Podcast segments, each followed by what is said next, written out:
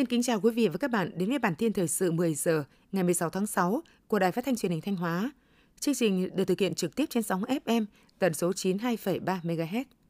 Hôm qua ngày 15 tháng 6, đồng chí Đỗ Trọng Hưng, Ủy viên Trung ương Đảng, Bí thư Tỉnh ủy, Chủ tịch Hội đồng Nhân dân tỉnh đã đi kiểm tra tình hình thực hiện nhiệm vụ sau nửa nhiệm kỳ thực hiện nghị quyết Đại hội Đảng bộ huyện các cấp nhiệm kỳ năm 2020-2025 tại huyện Bá Thước. Tham gia đoàn công tác có các đồng chí Trịnh Thuần Sinh, Phó Bí thư Tỉnh ủy, Mai Xuân Liêm, Ủy viên Ban Thường vụ Tỉnh ủy, Phó Chủ tịch Ủy ban Nhân dân tỉnh, lãnh đạo một số sở ngành cấp tỉnh và tập đoàn Sun Group. Phát biểu kết luận buổi làm việc, Bí thư Tỉnh ủy Đỗ Trọng Hưng ghi nhận, sau 3 năm thực hiện nhiệm kỳ nghị quyết Đại hội Đảng bộ các cấp nhiệm kỳ 2020-2025, Đảng bộ, chính quyền và nhân dân huyện Bá Thước đã nỗ lực phấn đấu vươn lên và đạt kết quả bước đầu. Tuy nhiên vẫn còn có những hạn chế khắc phục, đó là tốc độ tăng trưởng kinh tế thấp xa so với mục tiêu đại hội, tăng trưởng chưa thực sự bền vững, chưa tương xứng với tiềm năng lợi thế của huyện, xây dựng nông thôn mới đạt kết quả chưa cao. Đồng chí Bí thư Tỉnh ủy Đỗ Trọng Hưng đề nghị trong thời gian tới, Ban Thường vụ huyện ủy Bá Thước cần đánh giá, nhận thức đầy đủ về tiềm năng thế mạnh của địa phương, phát huy nội lực, thay đổi tư duy, dựa vào các yếu tố nguồn lực con người, đất đai, truyền thống văn hóa, lịch sử, tích cực chủ động, linh hoạt, sáng tạo, đổi mới hơn nữa để thực hiện bằng được nhiệm vụ phát triển.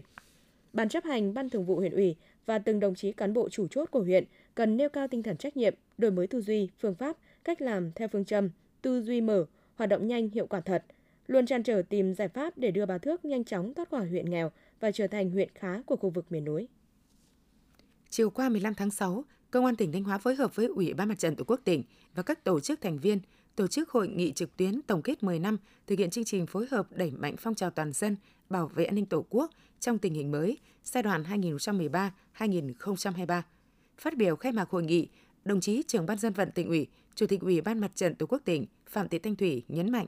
bảo vệ an ninh Tổ quốc, giữ gìn trật tự an toàn xã hội là nhiệm vụ trọng yếu thường xuyên, là sự nghiệp của toàn dân. Thiếu tướng Trần Phú Hà, Giám đốc Công an tỉnh khẳng định,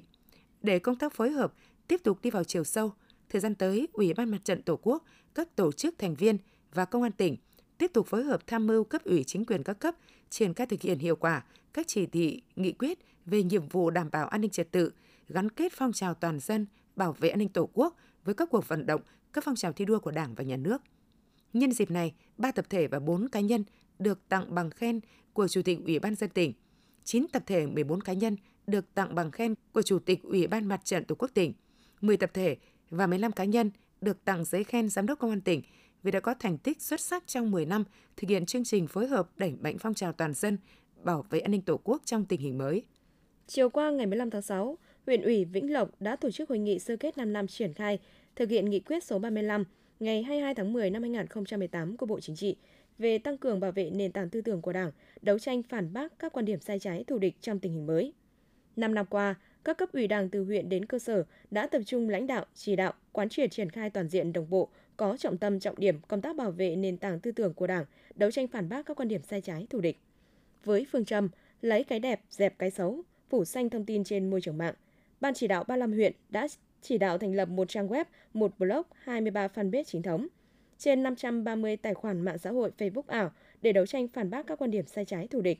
Năm 2022, có 8.742 bài viết chính luận, tuyên truyền thông tin tích cực nhằm kịp thời định hướng thông tin cho cán bộ, đảng viên và nhân dân.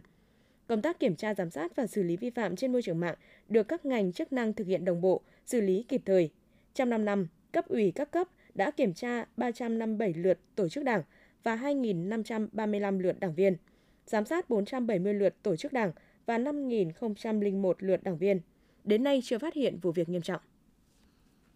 Tính đến hết ngày 9 tháng 6 năm 2023, Công an huyện Hà Trung còn 1.843 trường hợp chưa được cấp căn cước công dân gắn chip điện tử.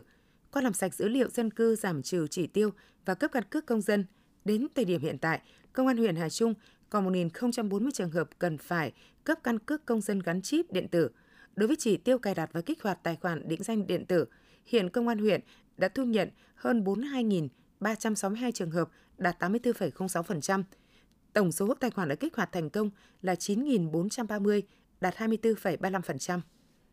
Tiếp theo là phần tin trong nước. Tại Hà Nội, Trung ương Đoàn, Trung ương Hội Liên hiệp Thanh niên Việt Nam, Ủy ban An toàn giao thông quốc gia phối hợp tổ chức lễ phát động chiến dịch truyền thông thanh niên với văn hóa giao thông trên mạng xã hội năm 2023. Thời gian triển khai chiến dịch truyền thông từ tháng 6 đến tháng 12 năm 2023. Trong đó, tiến hành xây dựng các sản phẩm truyền thông đăng tải trên các mạng xã hội của tổ chức đoàn, hội các cấp về những nội dung liên quan đến thanh niên với văn hóa giao thông, mô hình hay, sáng tạo để tuyên truyền nâng cao nhận thức, trách nhiệm của thanh niên trong tham gia giao thông. Tập đoàn Than khoáng sản Việt Nam cho biết, 6 tháng đầu năm nay, lượng than cấp cho các nhà máy điện đạt gần 21 triệu tấn, tương đương đạt 54,5% khối lượng hợp đồng và tăng hơn 15% so với cùng kỳ 2021. Lượng than cấp tăng thêm trong tháng 7 là khoảng 500.000 tấn. Như vậy, khối lượng than cấp cho sản xuất điện 6 tháng cuối năm gần 18,75 triệu tấn, tăng 1,2 triệu so với hợp đồng cam kết. Dự án đầu tư xây dựng đường vành đai 3 thành phố Hồ Chí Minh có tổng chiều dài 76,3 km, tổng mức đầu tư 75.378 tỷ đồng, đi qua 4 địa phương: thành phố Hồ Chí Minh, tỉnh Đồng Nai, tỉnh Bình Dương, tỉnh Long An. Theo dự kiến, dự án sẽ cơ bản hoàn thành năm 2025 và đưa vào khai thác từ năm 2026. Đến nay, mặt bằng đã thi công xây dựng trên địa bàn thành phố Hồ Chí Minh đã giải phóng xong 356 ha, đạt khoảng 87%. Dự án đầu tư xây dựng đường vành đai 3 thành phố Hồ Chí Minh sẽ được chính thức khởi công vào ngày 18 tháng 6 năm 2023. Ông Nguyễn Đức Cường, Chánh Thanh tra Bộ Giáo dục Đào tạo cho biết, xác định con người là yếu tố quan trọng nhất, Thanh tra đã tổ chức các hội nghị tập huấn cho các cán bộ về nghiệp vụ thanh tra kiểm tra, thành lập 63 đoàn kiểm tra, thanh tra công tác tổ chức thi tại các địa phương. Hiện nay, 53 trên 63 tỉnh đã có đường dây nóng để phản ánh thông tin kịp thời, đảm bảo an ninh, an toàn. Ngoài ra, Thanh tra còn thành lập 10 đoàn tham gia kiểm tra sâu các nội dung chuẩn bị, tổ chức kỳ thi tại một số địa phương. Bộ Giáo dục và Đào tạo vừa có văn bản đề nghị Sở Giáo dục và Đào tạo các địa phương giữ nguyên quy định miễn thi tốt nghiệp môn ngoại ngữ trong kỳ thi tốt nghiệp trung học phổ thông năm 2023. Đối với những thí sinh có chứng chỉ IELTS còn hạn đến 27 tháng 6 năm 2023.